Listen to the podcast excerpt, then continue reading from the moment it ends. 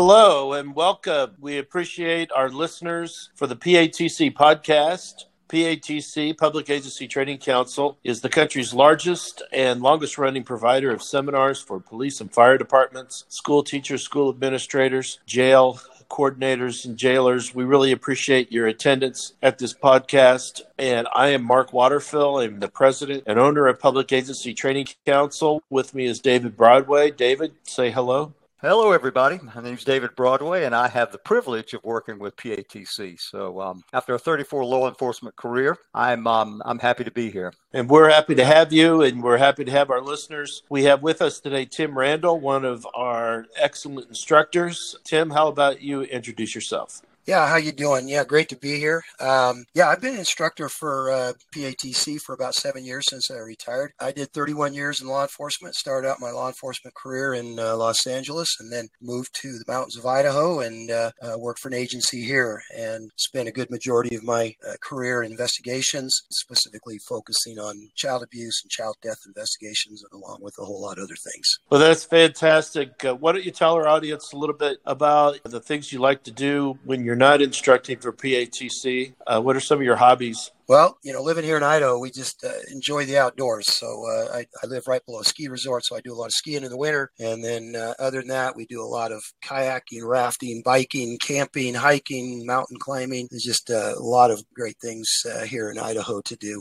Tim, tell our audience uh, the classes that you teach. So the three main classes that I teach, I teach basic criminal investigation, I teach interview and interrogation, and then I also teach a recruitment, hiring, and background class. The first two classes, the criminal investigation, again, that's where I spent the majority of my career, and then also in that using the interview interrogation skills. I taught uh, for over 20 years at the basic post academy uh, interviewing and uh, interrogation skills. Towards the end of my career, I, I got involved with uh, working with the Office of Professional Standards, and part of my jobs was uh, the recruitment and hiring and background of officers. So I uh, spent the last part of my career uh, working on that.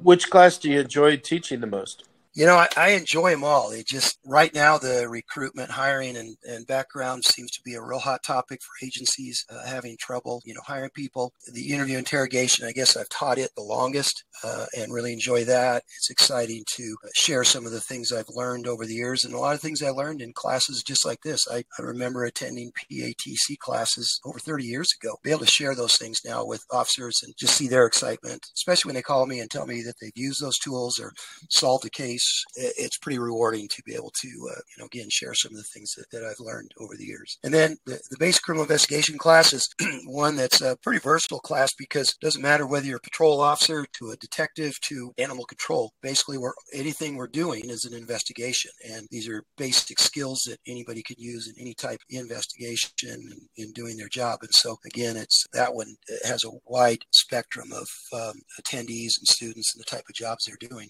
Tim, I have something to run by you that's um, close to my heart because I have 150 students at Western Carolina University in the fall, and uh, they depend on me to tell them the um, the story on working Fed, working state, working local, and such as that. And we talk a little bit about recruiting and uh, retention. And back in the old days, you know, when I say back when I yeah, started, we could, yeah, we could say that. We could re- say yes, yeah. Uh, the retirement was just stellar, outstanding, and that's been eroding over the years and the retirement age has gone up and uh, retention now. I just saw an article of interest uh, last week, I think it was, about NYPD losing hundreds and hundreds of officers at this time.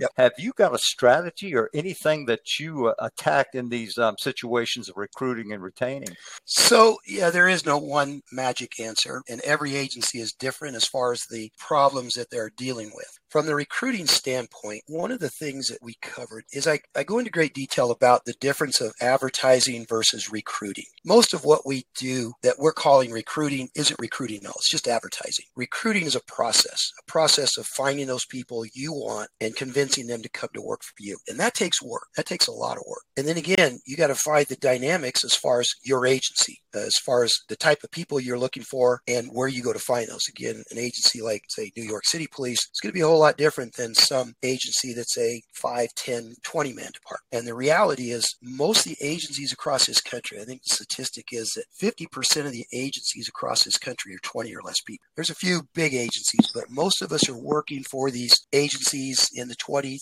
30, 40, 50 man range. And them finding people is a whole lot different than the process of a big agency. So we kind of cover the broad spectrum of all the different tools of things to use, how to find good people. Another thing is how to get good people to find you. The majority of people uh, looking for a job are going to find you through the internet or through social media. So we talk a lot about presence in social media and also on the internet because that's where they're going to go to find you. And so if you've got somebody who's decided they want to go into law enforcement, you got to get them to find your agency. And again, we talk uh, again a lot about other resources of where to find people and some really unknown kind of obscure kind of things that most people don't think about of how to find people. And so, yeah, we cover a pretty wide spectrum and, you know, of how you do that. I would imagine it re- really requires getting out into the community and, and meeting people in order to, to receive referrals and references uh, for new recruits. Right. Again, it's it, it, it takes work. You've got to have people dedicated, assigned, and committed to do that. Again, most of us are just we put up a sign, we put an ad out online, and hope to see what shows up. It takes it takes work to go out and find these people. You got to have those people um, dedicated and also assigned uh, to do that kind of thing. And the other thing is is that I kind of teach them is that their best recruiting tool they have at an agency is their own people. If you did a survey of almost any agency, the two main reasons that people give to coming to a certain agency agency, the number one reason is they knew somebody at that agency. So you've got to get your people working for you, identifying those people to come to work for you. And the second biggest resource is, again, the internet or social media. So again, it's not just one person's job. You got to get kind of the whole agency on board as far as always recruiting. Do departments pay a bonus for uh, referring a successful candidate? there there have been uh, I've been I've experienced that. The agency I worked at I, I also work part time at an agency now doing their hired recruitment and background. And I've talked to others where they do that. I have not seen any actual statistical data but just from you know talking to people it doesn't seem to be, be very successful in doing that. And there's a lot of other side problems that come from that also. So yeah we, we talk about that and good and bad and but my experience has been that paying bonuses does not increase paying bonuses to the officers and finding I should say, does not increase the amount of recruiting they do. Now, the other side of that, as far as paying bonuses to people to come to work for you, that does work. People will, for money, move or come to you. The question is, are they quality people? Are they coming for the right reason? Are they going to stay uh, on top of that? That end of it, yeah, if you offer signing bonuses for people, that does bring people in. Tim, the state of Florida, I don't know if you've uh, heard of this now, but the state of Florida will give any officer out, outside the boundaries of the state $5,000 to move to get the people there to apply for jobs. And I thought that was interesting and it had a, had a dynamic in Asheville, North Carolina, which is only about, oh, 30, 30 minutes from where I live in the mountains. There were billboards going up with uh, the poor publicity the officers were getting and the perceived not being supported by the community. The, uh, billboards were going up, and uh, a couple of them, I remember Winston Salem put up one, and a and an agency from Indiana, is it Fort Wayne, Indiana? They paid for um, Lamar to have a huge billboard put up in town, basically saying, if you're not respected here, we respect and pay our officers. So it's been some negative I, things. I saw and, that one. Um, yeah, I, I saw that one. Yeah, and um, you know, in, in class, I kind of chuckle and things like that, and uh, I try to give these kids a kind of a thumbnail, you know, thumbnail print or a fingerprint of what they would be doing with different agencies and such as that, and pick something that you're passionate about, something that you love, and something you have a growing curiosity. And uh, I can't get into the politics in the classroom. I choose not to, but it was an interesting dynamic for the kids to see these bulletin boards in Asheville drawing their numbers away. The last time I checked, Asheville Police Department was um, almost touching a third down, and they had to adapt other ways of fighting crime and reporting crime by they won't respond to every every call now. They don't have the personnel. Yeah, and, that's everybody. That's everybody. And so we're all dealing with the same thing. But I think one of the points I think to get across to your students too is this idea that there's not the public support police agencies is not true. It's not true. If you look at the surveys and if you just turned off cable TV, our job has not changed one bit. There's maybe some, again, some areas that, you know, uh, there's, uh, again, not getting into politics, areas that are experiencing some difficulties. But overall, our job hasn't changed a bit. The public appreciate us, they respect us. It's just that, you know, cable news is not interviewing those people. They're interviewing the idiots on the street. So don't, exactly. your, your kids need to know that don't think that you're not appreciated. And, and a good example of that is, you know, when, when we had our soldiers come home from Vietnam, you know, they were treated pretty poorly. And of course, we, we were around when that was, and we knew how that was. Since that time, as a general public, we realized that we treated them very poorly and we're never going to do that again. And so now, if you're in the service, you tell somebody in the service, they tell you, thank you for your service. I've got son, grandson, son in law in the service, and they can't go anywhere in uniform that people aren't trying to buy them drinks, buy them their meals, things like that. Because again, they want to let them know. That's a, that's a great point. And like you say, it's not sexy news. You know, it, it it's uh, it seems like the networks and the um, and the uh, cable news they always want to report on the on the negative and, and drawing out all the all the negative things in society. But you're absolutely right. People find out I, I was in for 34 years, and the conversation starts up. Matter of fact, that that was a one of the nexus. That was a crux of why I wrote the book. Yeah, this is what it was like. This is what happened. Tim, before we get off today, I understand that you do teach some on uh, school resource officers. Is that um, correct? Yeah, yeah. I was a I was a school resource officer for five years. I also supervised that unit for five years. So, so yeah, we started a, a, school resource officer training. So I do that occasionally, not a whole lot. So yeah, do that a bit too. Tell us about your interview and interrogation class. So, with the interview interrogation class, so often we, we tend to focus on just the interrogation port, interrogating suspects in that. There was a survey that was done that, you know, looked at police work and what we do. And of course, people have the image of police work as we're chasing bad guys down dark alleys and driving police cars around corners on two wheels and things like that. But the reality is, 97 to 98% of police work is oral interaction. We're talking to people every day, all the time, whether we're writing a ticket, taking a report, interrogating a suspect, giving directions. You know, it, it's all about oral communication. So the class, we really focus on communication skills. How do we talk to people? How do we get people to talk to us? How do we get information? How do we get more information? How do we get better information? So we really focus a lot on that because, you know, like in the basic police academy, most basic police academies, you're going to spend two to three weeks on shooting, two to three weeks on driving, but something that you use every single day, you'll get an average of eight hours of interview interrogation skills. Now, I understand the other things are important because those are the dangerous things that we're doing. And so officers really need more training, again, in just their communication skills. Now, as part of that, too, we also talk about things that we call uh, verbal behavioral analysis, and that is looking at body language to get information from people. And we also get into the interrogation aspect. And a lot of things have changed in interrogation uh, from the way that we used to do things to the way that we do now, as far as, you know, the techniques that we use and how we use them. So, so we, we cover the wide spectrum. And again, it doesn't matter whether you're a patrol officer, a detective, uh,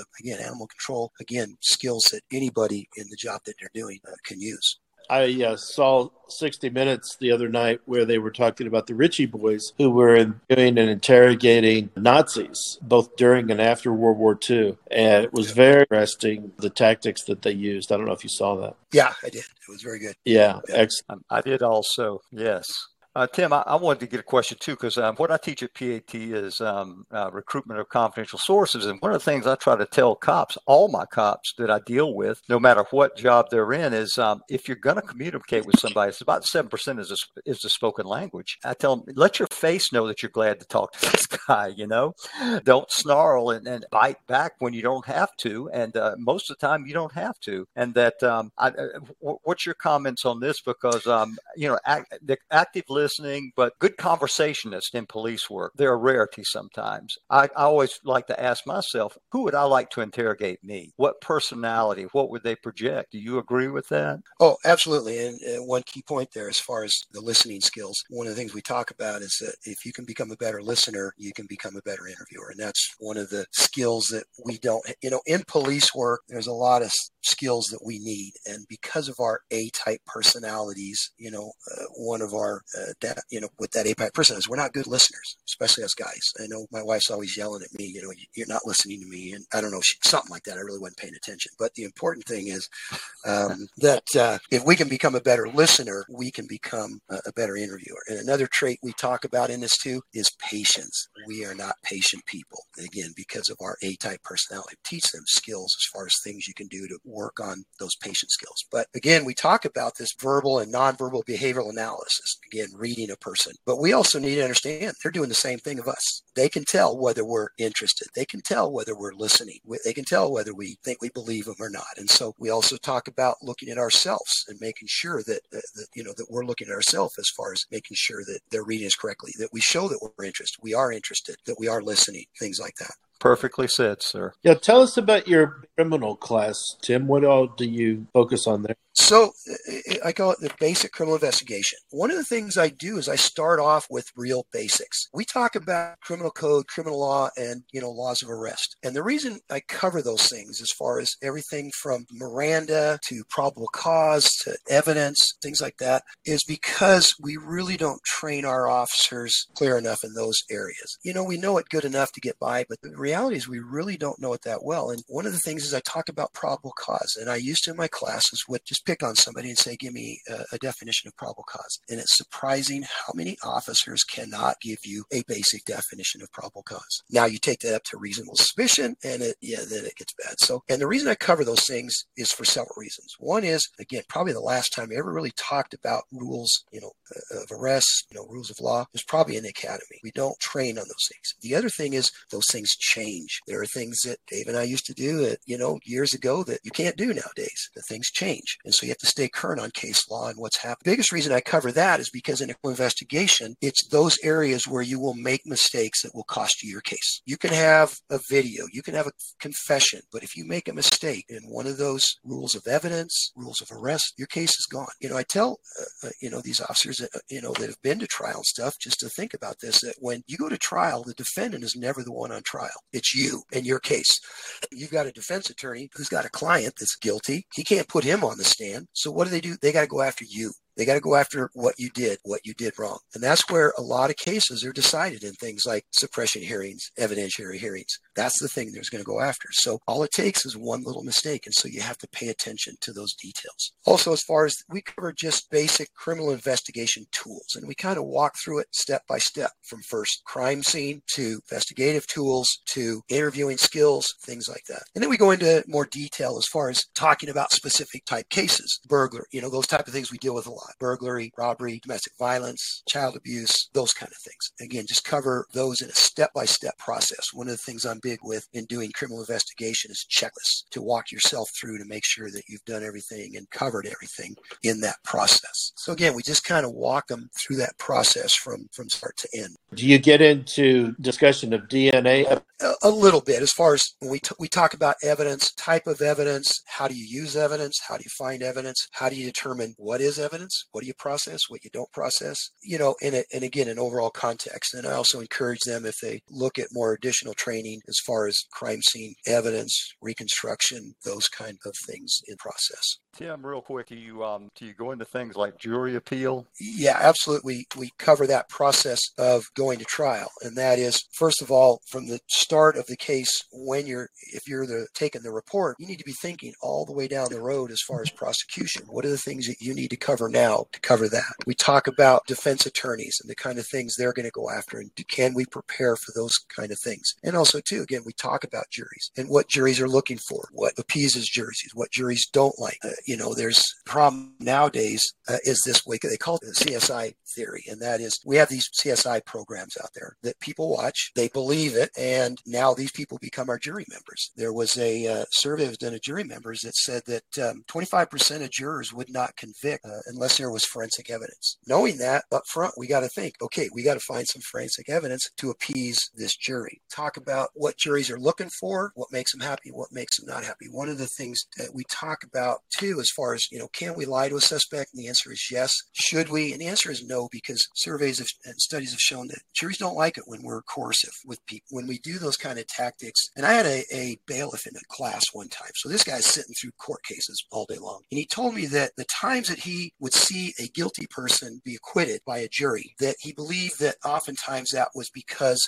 of the way they were treated by the police. And so you know, we have to look at that aspect of the process too. And I'm sure you go into a lot of things on, say, like communicating with a jury. You take the you take the question from the opposing attorney uh, or or the prosecutor, and you turn and you make contact. You know, as much contact as you can with that jury. Correct? Yeah, you got to sell yourself to that jury. So you've got to yes. present yourself to them, look at them, but I also teach them a thing called using the eighth grader rule. That when you talk to a jury, you talk as if you're talking to an eighth grader and explaining things to them. For instance, if you were asked on the stand to explain probable cause, could you do it? Well, of course, we got the legal definition that we can give them. But then I tell them, you know, when I get on the stand, I turn to the jury and I said, probable causes like this. If you were driving by a bank and you heard the bank alarm go off and you looked over and you saw a subject coming out of the bank, and this subject was wearing a mask. In one hand, he had a gun. In the other hand, he had a bag with a dollar sign on it. And he was running from the bank. You would think what? And the answer is that's a clue. The bank is being that's the bank is being robbed. That is probable cause that a reasonable person under reasonable circumstances could look at something and say that's a crime. So again, we yeah we cover those kind of things absolutely. Tim, I got something to run by you. a friend of mine is sheriff of Brevard County in Florida. That's where the Kennedy Space Center is, and uh, he yep, and I worked there. together with the Florida Department of Law Enforcement. When he had a SRO, a school resource officer opening, he'd get one application from his agency. One guy would put in for that change. He saw the handwriting on the walls after all the shooting mass shootings and things like that. So he said, I got to make this an attractive job. So here's what he did. Wayne Ivey, the sheriff of Brevard, now get your um, get your feedback on here. It became a career tra- uh, tra- uh, track. You had to have so many years on the SO to put in for it. Then you had a physical assessment. You had a three panel interview, and then you were selected for the job. By being selected for the job, you automatically became a corporal, and you were told three years on this job as an SRO,